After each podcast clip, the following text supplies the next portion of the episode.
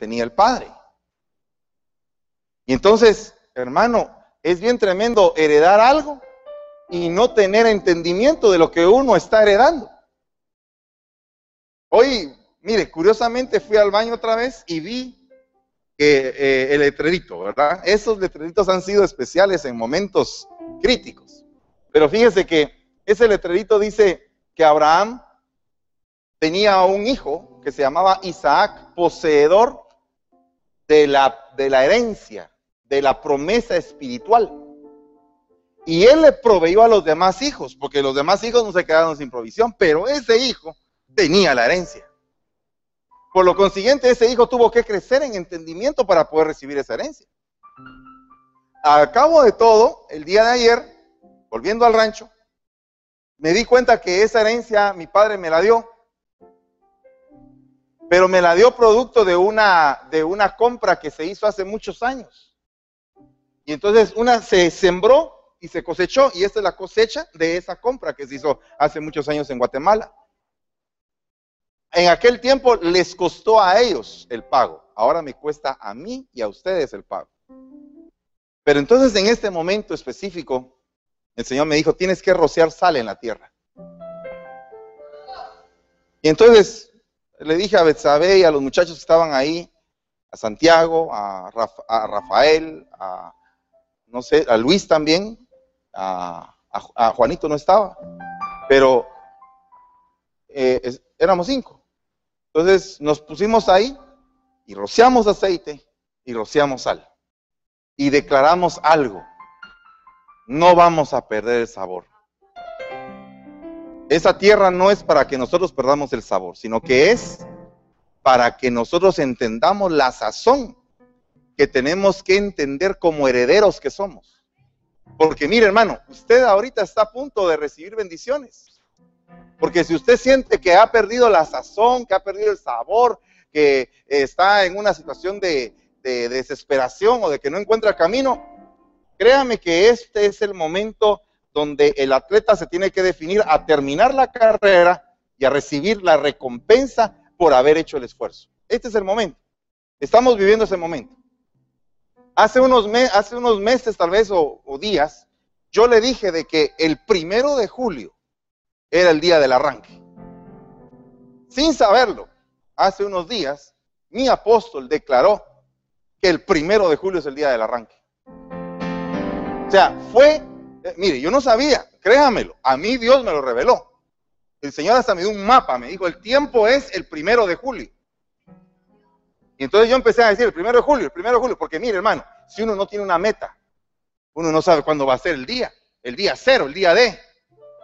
Acuérdense que Estados Unidos cuando invadió Normandía decretó que era un día, el día D. Entonces, yo tengo que tener mi día D, el día en que los ejércitos contrarios van a saber que arrancó el ejército del, león, de la tribu de Judá y que se va a tener que aguantar porque le van a dar batería. ¿Verdad? Entonces, definitivamente nosotros como hijos de Dios tenemos que entender que tenemos una herencia. Miren lo que dice Eclesiastés. Miren, encontré esta, este tipo de letra tan chulo, como rellena. Bonito ese tipo de letra. Pero fíjese que Eclesiastés 7:11 dice, buena es la sabiduría con herencia. Diga conmigo, buena es la sabiduría con herencia. O sea que para recibir herencia tienes que mejor ser sabio. Porque si recibes la herencia sin ser sabio, la vas a despilfarrar. O sea que definitivamente eh, a vos te va a tocar una herencia. Pero ese es el tiempo en que tenés que agarrar sabiduría. Aunque te duela. Pero tenés que agarrarla para recibir todo el paquete que Dios tiene para ti. ¿Cuánto tiempo te vas a, tener que agarrar para eh, entender y comprender? Eso puede llevar años. Nos puede llevar años. Pero al final de la carrera habremos dicho, aprendimos y ahora nos vamos a gozar de lo que tenemos. ¿Cuántos están dispuestos a recibir herencia?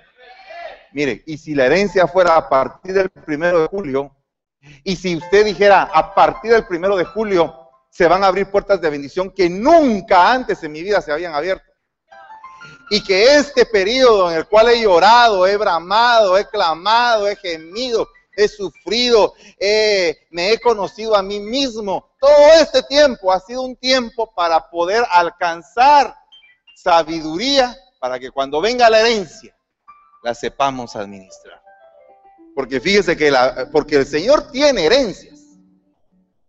Por lo menos yo conté todas estas, pero esto es otro tema que se lo voy a dar dentro de poco, pero solamente se lo voy a mencionar. ¿Qué es lo que uno hereda?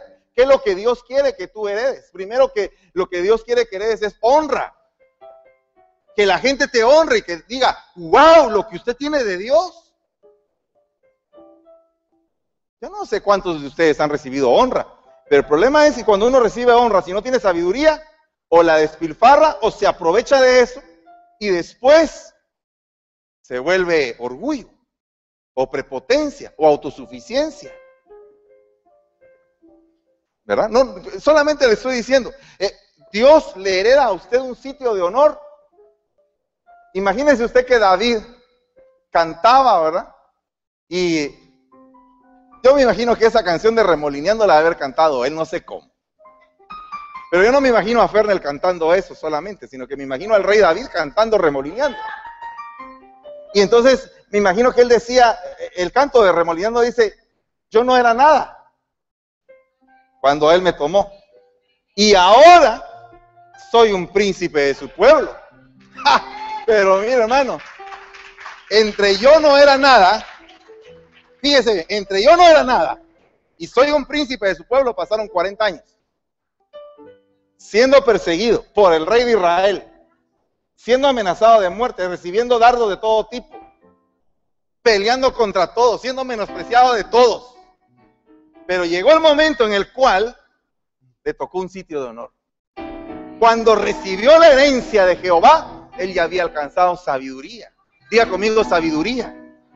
Entonces, a veces no hemos recibido todo lo que queremos, porque usted puede querer muchas cosas, pero ¿Será que esas cosas que usted quiere lo van a poner más cómodo, más flojo con el Señor? ¿O será que de repente una zaranda como la que le tocó a Pedro, de aquellas que siente uno que ya no va a salir, resulta que es precisamente el vehículo para que, eh, para que Pedro haya entendido y comprendido las cosas?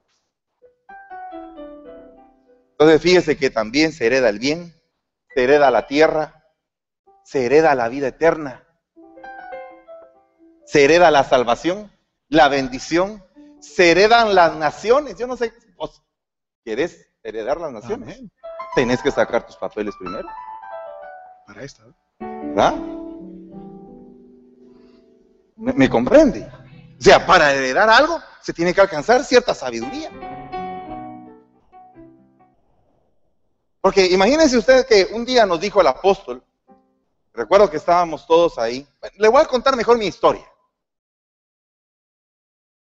Un día estaba yo manejando mi carro, había ido a ver una iglesita de la zona 6 allá de mi, pueblo, que quedaba por un lugar que se llamaba Jocotales. Así. Y entonces yo iba en mi carro y todo, y entonces llegué a la iglesita y todo. Y ahí iba a entrar cuando en eso Ana Julia me llama. Fernandito, ¿qué pasó? Le dije, ¿por qué me llamas tan tarde? Dice el apóstol si tenés visa o no tenés visa para ir a Gringolandia. Yo no la había sacado. No estaba preparado para heredar una nación.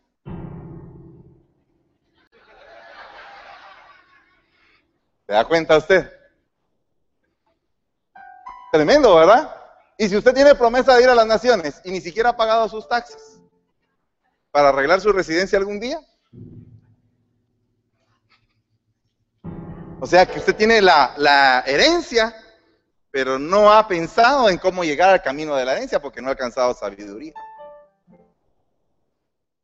O sea, usted tiene que fijarse bien en lo que Dios le, habla. Por ejemplo, hoy, yo no sé, tal vez, yo sé que las profecías fueron para todos, pero yo me las agarré para mí. ¿Verdad? Y yo declaro firmemente que las bendiciones son para mí y que agarraron mis vestiduras y que las destrozaron y dijeron una bestia se lo comió. Estoy de acuerdo. Yo estoy totalmente de acuerdo en eso. Pero también sé que todo fue una farsa y que al final Dios me va a poner en un sitio de honor.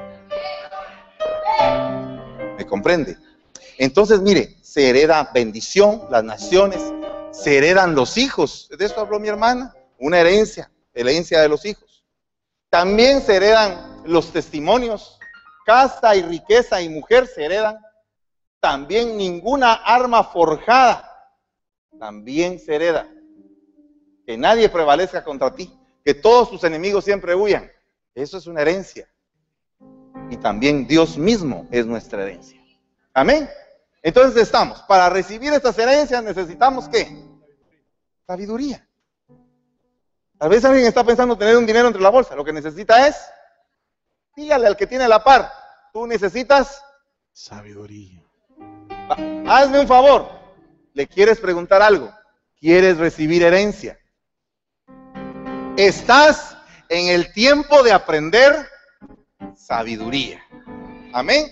Bueno, empecemos a predicar. Mire lo que dice acá. Y dice Juan 1.5. Y la luz brilla en las tinieblas. Y las tinieblas no la comprendieron. Tú eres luz. Vas a un lugar de tinieblas. Empiezas a hablar de la luz. Nadie te entiende. O sea, la luz brilla la- en cualquier lugar. Donde tú vas, si tú eres luz, en cualquier lugar brillas. Mire, en cualquier lugar brillas. Porque eres luz. Y la luz brilla en todos lados. Pero las tinieblas no la entienden. Pero fíjese que aquí es la palabra comprender. Diga conmigo comprender. Comprender. Ah, mire, pues, si usted alguna vez le ha regañado aún su hijo, no, usted ha regañado aún su hijo y entonces usted le dice, ¿verdad? Le dice una cosa y le dice otra, hasta que llega un momento en que le dice, ¿no quieres que te hable en otro idioma? ¿Verdad? Llega un momento en que uno dice eso. ¿No querés que te hable en otro idioma? ¿Quieres que te hable en chino? No sabes, te dice. Pero fíjese que bien tremendo esto. Esto es algo tremendo, porque una cosa es entender y otra cosa es comprender. ¿Verdad? Entender es que cuando tú me oyes, me entiendes lo que estoy diciendo, pero que lo comprendas. Ese es otro, esos son otros 20 pesos, diría mi pastor. Ya comprender algo ya requiere otro tipo de análisis, requiere otro tipo de capacidad. Mire, uno no comprende a sus hijos. Amén. ¿Verdad que uno como padre no comprende a sus hijos a veces? Por lo menos los muchachos digan amén, los estoy defendiendo. El problema más grande de todo esto es que tampoco los hijos nos comprenden a nosotros. Aleluya. Gloria a Dios. O sea, es un dilema. Es un dilema. Mire, ¿sabe en qué momento no nos entendemos? Cuando el Padre es tiniebla y el Hijo es luz. Cuando el Hijo es tiniebla y el Padre es luz. Ahí no nos entendemos. No nos comprendemos. No hablamos el mismo idioma, no encajamos. Pero cuando los dos estamos dispuestos a hacer luz, gloria a Dios. Y esperemos en Dios que no estemos dispuestos a hacer tiniebla los dos. Reprendemos.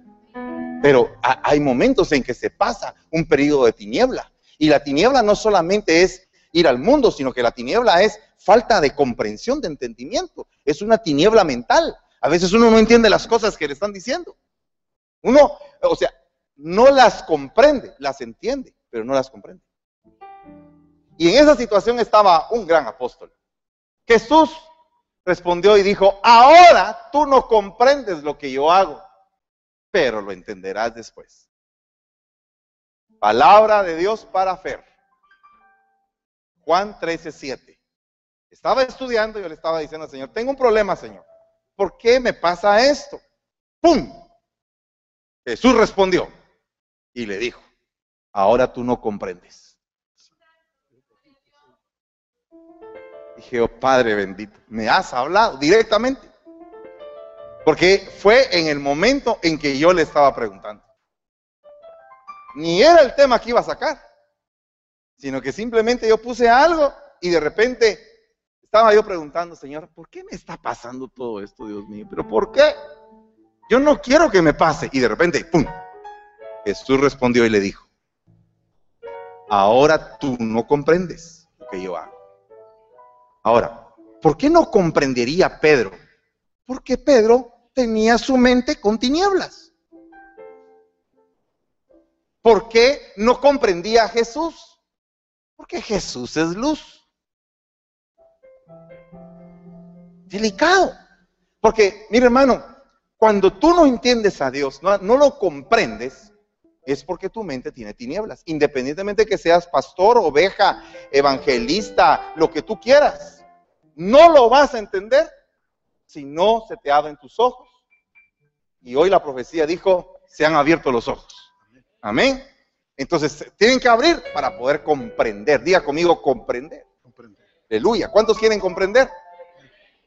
Esa palabra en griego significa percibir, reconocer, comprender, ver. Pero diga conmigo reconocer. Esa palabra es delicada. Porque en griego comprender y reconocer es la misma palabra, eido. Eso ya significa algo.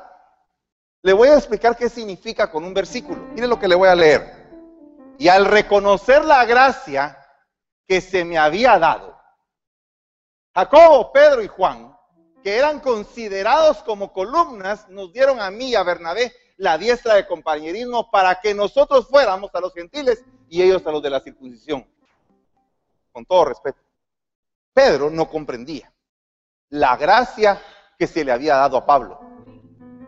Pedro no comprendía la gracia de Pablo hasta que tuvo que reconocer que Dios se había manifestado a Pablo también. ¿A qué, me refiero? Que muchas veces nosotros no reconocemos la gracia que tiene el hermano. Y por eso no extendemos una diestra de compañerismo, porque no reconocemos su gracia.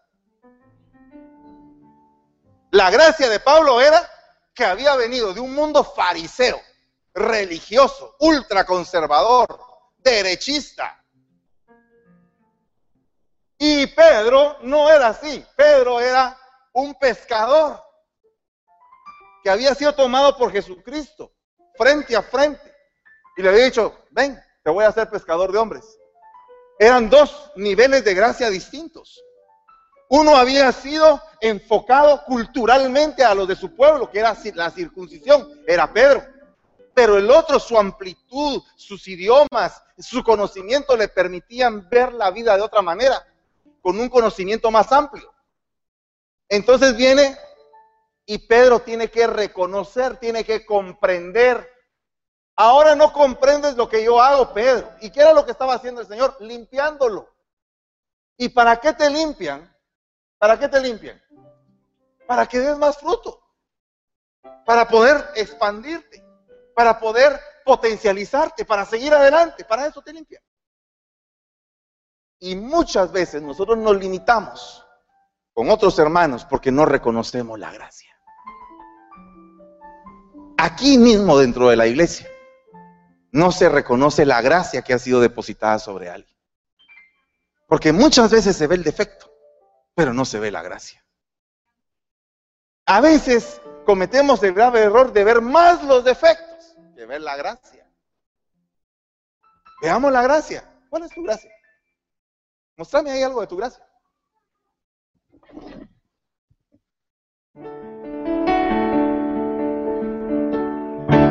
esta lucha es sobrenatural. Pero digamos que si yo tuviera que pedirte un favor, necesito que me saques tu máximo potencial en el piano sin cantar. Dios. Que, digamos que hicieras una, el día de hoy estuvieras haciendo una audición para ir a, a Juilliard en Nueva York. ¿Qué harías? si, te, si, te, tocara una beca así de Juilliard, ¿qué, harías? ¿Cómo, ¿Cómo impresionarías? ¿Cómo mostrarías tu gracia?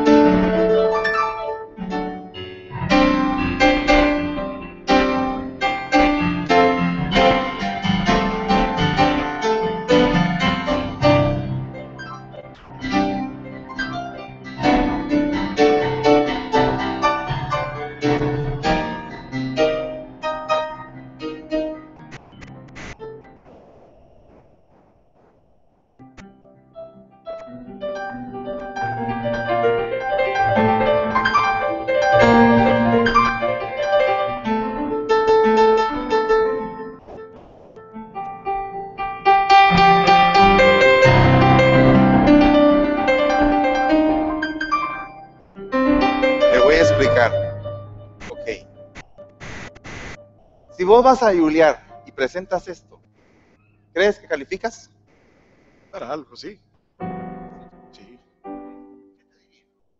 Ah, Hacete una autocrítica una autocrítica mía. de lo que estás haciendo. Juliar así de alto. ¿Quién compuso eso?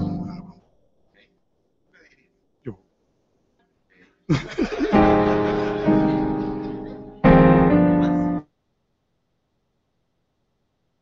Diría expresivamente está muy bonito. ¿Basado en qué lo hiciste? Yo diría en experiencias personales. Experiencias personales, muy bien. Y me preguntarían eh, dónde estudiaste, qué has hecho, qué, qué récord tienes, dónde has tocado eso. Me pedirían la partitura y empezarían a criticarme en base a lo que en base a lo que está escrito y toqué. ¿Crees tú que calificarías o crees tú que no calificarías? Sinceramente, así, objetivamente. Ah, no, creo que no calificaría. ¿Por qué crees tú que no calificarías? Porque técnicamente, o sea, lo que hay expresivamente es muy grande, pero lo que hay técnicamente necesitaría más trabajo. No por la pieza, sino por de repente otras piezas que tendría que tocar, que, que exigirían ese tipo de audiciones. Ok. ¿Y usted qué le parece? Pero mire, se lo voy a poner una cosa. Yo no soy Julián, pero sí voy a hacer un ministerio muy grande, por promesa de Dios. Y tal vez no le voy a poner mucha crítica porque no sé mucho de piano, pero voy a reconocer su gracia, que no es la que yo tengo, porque yo no hago los dedos así. Entonces reconozco la gracia. Entonces entiendo que él puede hacer una parte que yo no hago. Entonces le extiendo la diestra de compañerismo y le digo, ¿podemos caminar juntos? Aleluya. Solo que no te vayas a, a despepitar cuando yo esté ministrando, sino que lo haces con calma. ¿Me comprende? Entonces, reconocemos la gracia de otros. Hemos cometido el grave error de que aquí dentro de la obra no hemos reconocido la gracia. Lo hemos hecho a un nivel. Raimundo, no te sabes un poema ahorita, así que te dispares rápidamente. Venite, pues.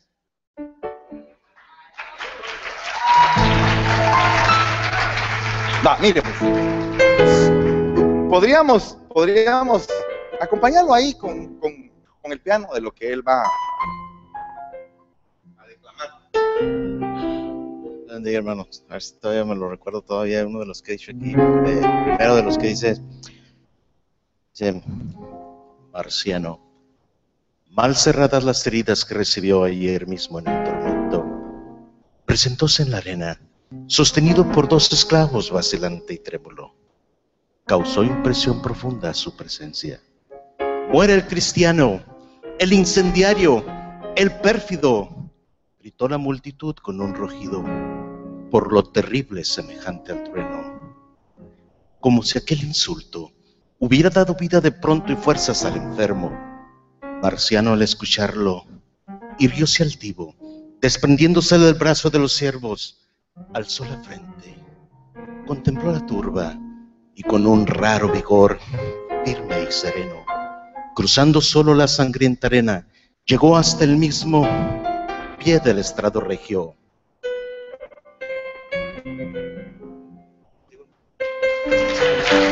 Gloria. Se reconoce la gracia. ¿Verdad que sí? Y como esa gracia nos sirve en matrimonios, le extendemos la diestra de compañerismo. ¿Verdad que sí? Hacete un solo de batería rápidamente. Sí, pero a la bala, pero ya, ya subiste, di, de qué rato, ya. Estás joven, mijo. Ya a tu edad de manos caminaba.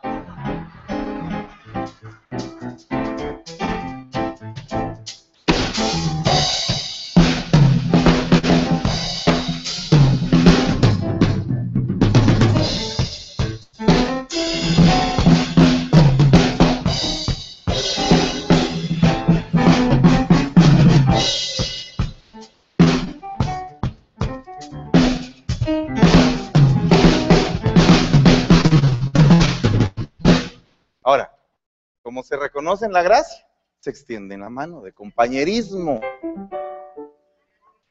Amén. Y si de repente, ¿y dónde está Josh? Ah, ya está trabajando. Y si de repente pudiera poner yo a alguien aquí a predicar rápidamente la salvación, ¿quién se atrevería aquí a pararse y decir, voy a predicar desde la salvación rápidamente, dos minutos? ¿No puedo extender yo mi diestra de compañerismo hoy?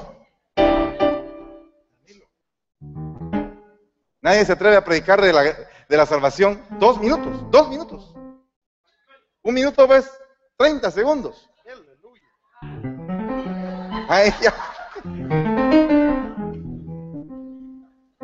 La palabra dice que tenemos que reconocer a Dios, confesarlo con nuestra boca y creerlo en el corazón para tener vida eterna. Vení para acá. Pero, ¿sabes qué? Quisiera, no que hablaras de la salvación, quisiera que oraras.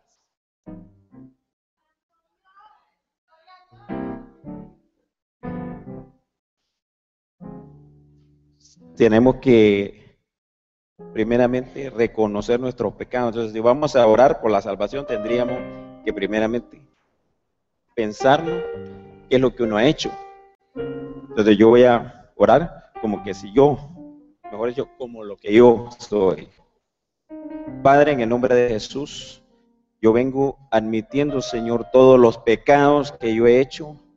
Te suplico que me perdones todo lo que yo he hecho te suplico que entres en mi corazón para, y te acepto como mi Salvador, porque yo quiero estar contigo, Señor, en, en el cielo y tener una vida eterna, Señor, en el nombre de Jesús, porque en tu nombre es que fuimos salvados. En el nombre de Jesús. Amén. Gloria a Dios. Cada quien tiene una gracia y se le extiende su brazo de compañerismo. ¿Hay alguien aquí que canta, que es corista? Todos los que cantan, suban así, aquí, rápido. Aquí rápido, pero así. ¿Ya? ¿Ya vinieron? ¿Sin micrófono? Solo ustedes cantan, son los únicos que cantan. Solo ustedes son los únicos que cantan en esta iglesia. Ah. Pensé que eran más.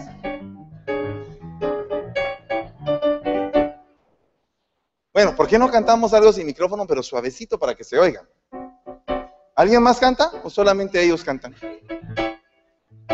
¿Solo ellos cantan? Créanme que voy a sentar a algunos que yo estoy viendo aquí. Ok, ¿por qué no cantamos algo que sea como de coro?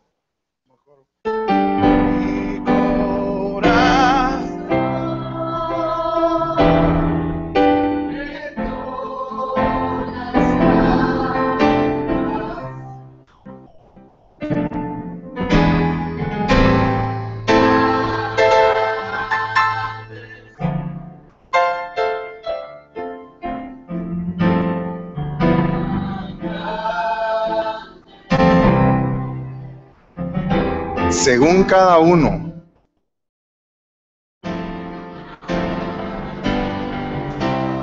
Ha recibido un don especial.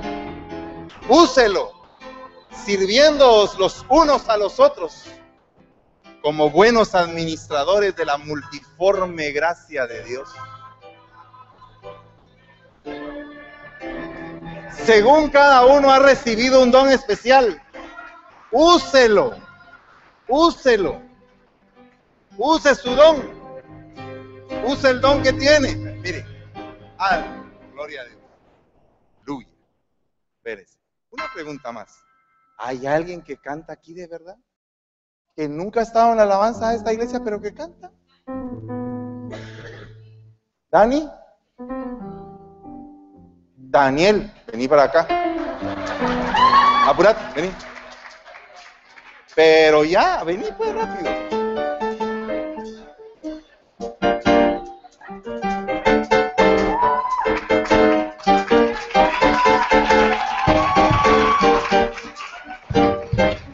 ¿Quién más sabe cantar? Bueno, dirigimos por favor en un canto. Fíjese, úselo, use el don de la gracia que Dios le dio, mijo. Úselo, úselo. Hoy es su día. Es su noche. Venga para acá, le voy a extender mi brazo de compañerismo. Si quiere cantamos juntos. ¿Qué canción le gusta? Decirle a Jorge ahí qué canción quiere. Y ellos lo van a acompañar. En español o en inglés, él- toca en español y toca en inglés.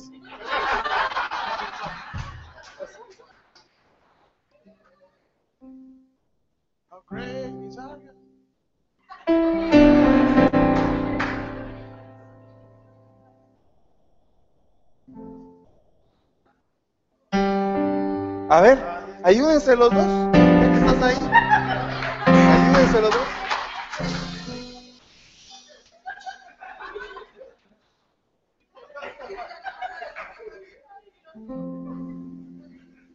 ¿Cuántos le quieren la diestra de compañerismo?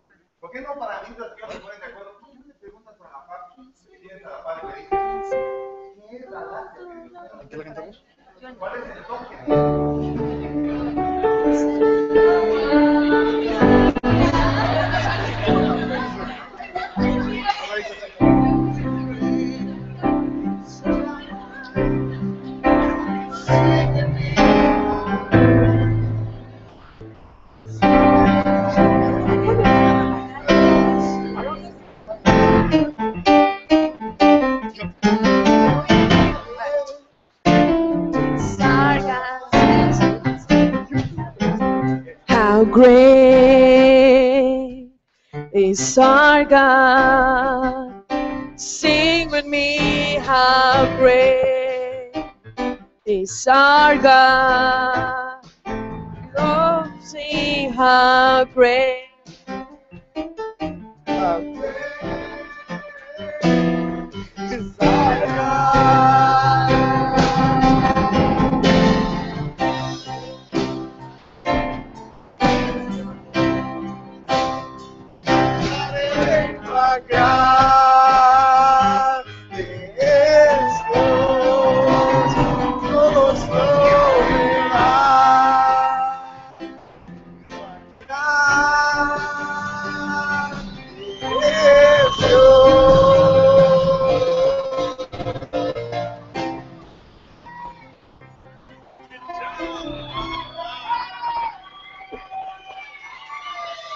Aleluya. Ya le dijo el que tiene la par qué es lo que usted hace. Ya encontró que hay alguien que canta, que también eh, puede decir poemas, que sabe estudiar, que sabe cocinar. Aunque usted no lo crea, ese es un don muy importante en la iglesia. Ahora, ¿por qué no le dices a que tienes a la par, te voy a dar de mi don? Te voy a impartir la bendición de parte de Dios para mi vida. Te la voy a dar a ti hoy. Te voy a dar de mi bendición para tu vida hoy. Y que el ministerio que Dios me ha dado sea dado a ti también en su tiempo. Y que el manto que a mí me cubre te cubra a ti también en el nombre de Jesús. Aleluya. ¿Quieres que te, ¿Quieres impartir dones? ¿Quieres dar un regalo hoy? Dale el regalo de lo que tú eres. Dile, yo te regalo lo que yo soy. Si tú sabes hacer un oficio, eres hab- habilidoso con las manos, tal vez tú dices, yo lo único que sé hacer es golpear el hierro. Perdóname, ese es el espíritu de Besaleel trabajando. No sé si sabías eso. Sabes que sobre los que estamos en el rancho cayó el espíritu de Besaleel para hacer cosas bonitas, creativas, especiales. Entonces, el don y la gracia se tienen que comprender. Por favor. Gloria a Dios. ¿Estamos de acuerdo? ¿Qué era lo que no comprendía Pedro? ¿Qué era lo que no comprendía Pedro? Que habían otros tipos de gracia. Mire, Hasta en su familia usted ve que el chiquito tiene una gracia, la grandecita tiene otra gracia, su esposa tiene otra gracia, usted tiene otra gracia. Tenemos gracias. Gracia derramada. Amén. Vaya. Mire, como tenemos un poquito de tiempo, existe otra palabra que significa comprender, que se dice en griego ginosco, que significa estar tomando conocimiento. Estar tomando conocimiento. Eso es algo más difícil. Porque, hermano, y si la herencia que a usted le van a entregar no sabe cómo administrarla, pero hay otro que sí sabe. ¿Qué tendría que hacer usted? Ir con el que sí sabe y decirle, ¿sabes qué?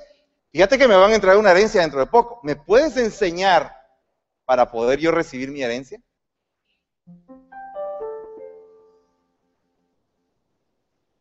Si usted tuviera, mire, allá en Guatemala, cuando llegaba eh, que Chayán y que eh, Luis Miguel y que todos esos, ¿verdad? Todas las patojas locas, ¡ah! gritaban, ¿verdad? Y entonces en las emisoras salía una cena a solas con Chayán. ¡Ah! Todos gritaban. Tremendo, ¿verdad? Ahora imagínese usted que a usted le tocara un día la bendición de cenar con un hombre sabio. Supongamos que yo dijera, hermanos, si va a venir el apóstol, va a haber una entrada nada más para dos personas para cenar una noche con él. ¿Qué haría usted si está sentado a la par de él? ya, ya me imagino. Fíjese, hermano, que tenido un montón de clavos este mi marido ni me quiere, y que fíjese que me trata mal y el otro marido empurrado, porque lo están poniendo en mal con el apóstol. Fíjese que en la iglesia aquí, el hermano Fernando acá. Ay, cabal, así, se distorsionó la pieza. ¿Qué haría usted? ¿De qué hablaría? ¿Le contaría sus problemas o miraría, ¿cómo toma usted conocimiento? ¿Yo sabe qué? ¿Para qué voy a gastar mi tiempo en clavos? Si clavos tengo todos los días, hasta ferretería tengo. ¿Para qué quiero gastarme el tiempo en clavos?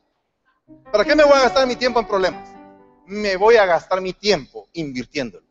Cuénteme, cuénteme hermano, ¿qué, qué piensa? ¿Qué, ¿Qué opina de esto, de lo otro, de aquí, de allá?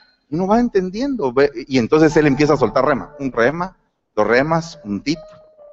Porque a un hombre sabio no es fácil sacarle. Uno tiene que estudiar su corazón y decirle, Señor, por favor, dile que me entregue lo que necesito. Cuando es algo de Dios, sin que Él, sin que tú estés contando nada, pa, sale y te da el tip. Entonces uno tiene que saber tomar conocimiento. A veces estamos hablando como, como hablaba Pedro. Ustedes tienen una forma de pensar y yo tengo otra forma de pensar. Y les dijo, vosotros sabéis cuán ilícito es para un judío asociarse con un extranjero o, o visitarlo, pero Dios me ha mostrado. Dios me ha mostrado y yo he tomado conocimiento, un conocimiento que yo no tenía. Lo absorbí, que a ningún hombre debo de llamar impuro o inmundo. Por eso, cuando fui llamado, vine sin poner ninguna objeción. Porque él no comprendía que le tenían que lavar los pies, porque él se sentía limpio. ¿Por qué no comprendía que le tenían que lavar los pies porque pensaba que su caminar era fabuloso. Hasta que un día le mostraron y entendió él que habían personas que él consideraba inmundas que hacían buenas obras, como él hacía, y que necesitaban salvación. Entonces, a veces tenemos una manera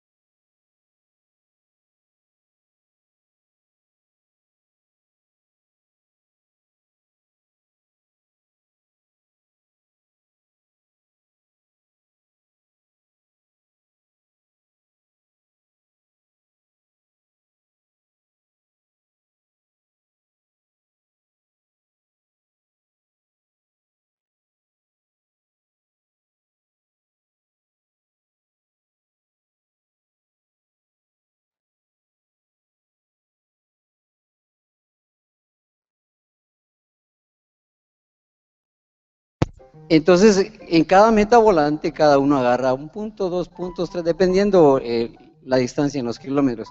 En, en los premios de montaña, como es cuesta arriba, eh, los puertos de montaña depende de la altimería de- del recorrido. En algunos premios de montaña hay premios de cuarta categoría, tercera categoría, segunda categoría, primera categoría y sin categoría, que es el, dependiendo el- el grado de empinación que tiene la montaña.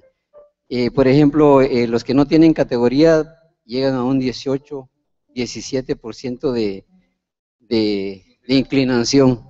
Entonces, eh, esa es la parte más difícil y más complicada para el ciclista, cuando es en contra de la, de la, en la montaña, contra la inercia. Inercia. Porque pues tiene que cargar con su peso y saber administrar eh, las palpitaciones de su corazón y su respiración. O sea que eso tiene un proceso durante el recorrido y, eh, o el, crecimiento del ciclista, donde él aprende a distribuir su energía y cómo él tiene que estar pendiente de cuántas pulsaciones tiene su corazón. Por ejemplo, en, en el, en el- en el, eh, esfuerzo máximo del ciclista, alcanza 200, 210 eh, palpitaciones por, por minuto. O sea que una persona sedentaria normal a los 160, 180, pues le da un ataque al corazón, un paro cardíaco, mientras que el ciclista está preparado para eso. O sea que, si usted se da cuenta, gloria a Dios, denle un aplauso al Señor. Aleluya. Gracias, papito. Dios te bendiga.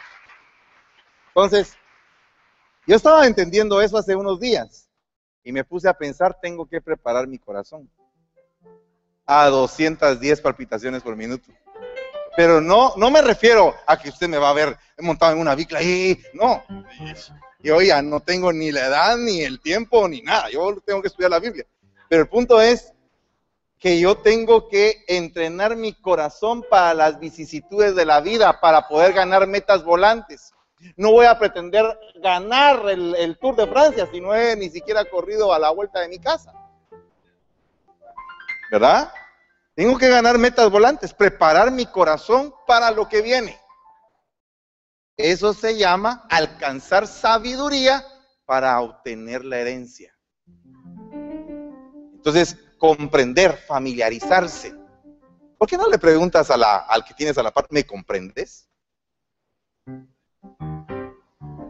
Ah, mire pues, dice Hechos 10:34. Entonces Pedro, abriendo la boca, dijo, mire qué, dijo Pedro, ciertamente ahora entiendo, ahora por fin me familiarizo, por fin he alcanzado este conocimiento, que Dios no hace acepción de personas. ¡Wow! Dele un fuerte aplauso al rey.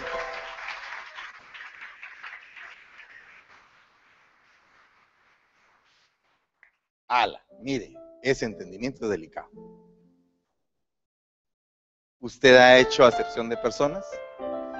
¿Ha sido alguna vez usted racista?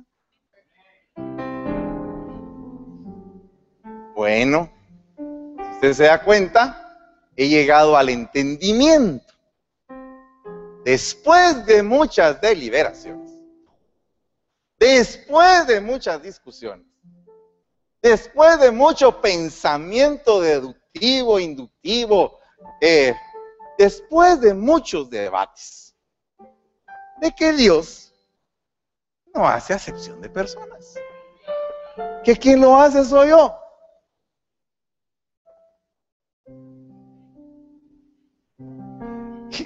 ¿Qué, comprensión esa? Porque no voy a poder recibir. mire, imagínense usted que mi herencia sea tener una iglesia en África, en Rusia, en, en Argentina, che. Ahí está, saltó la liebre porque es hijo mío. ¿Se usted cuenta? Hasta aquí mismo a veces hacemos acepción.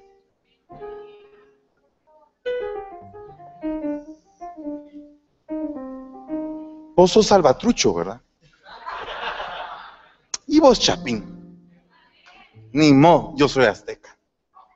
Y vos, Maya, también.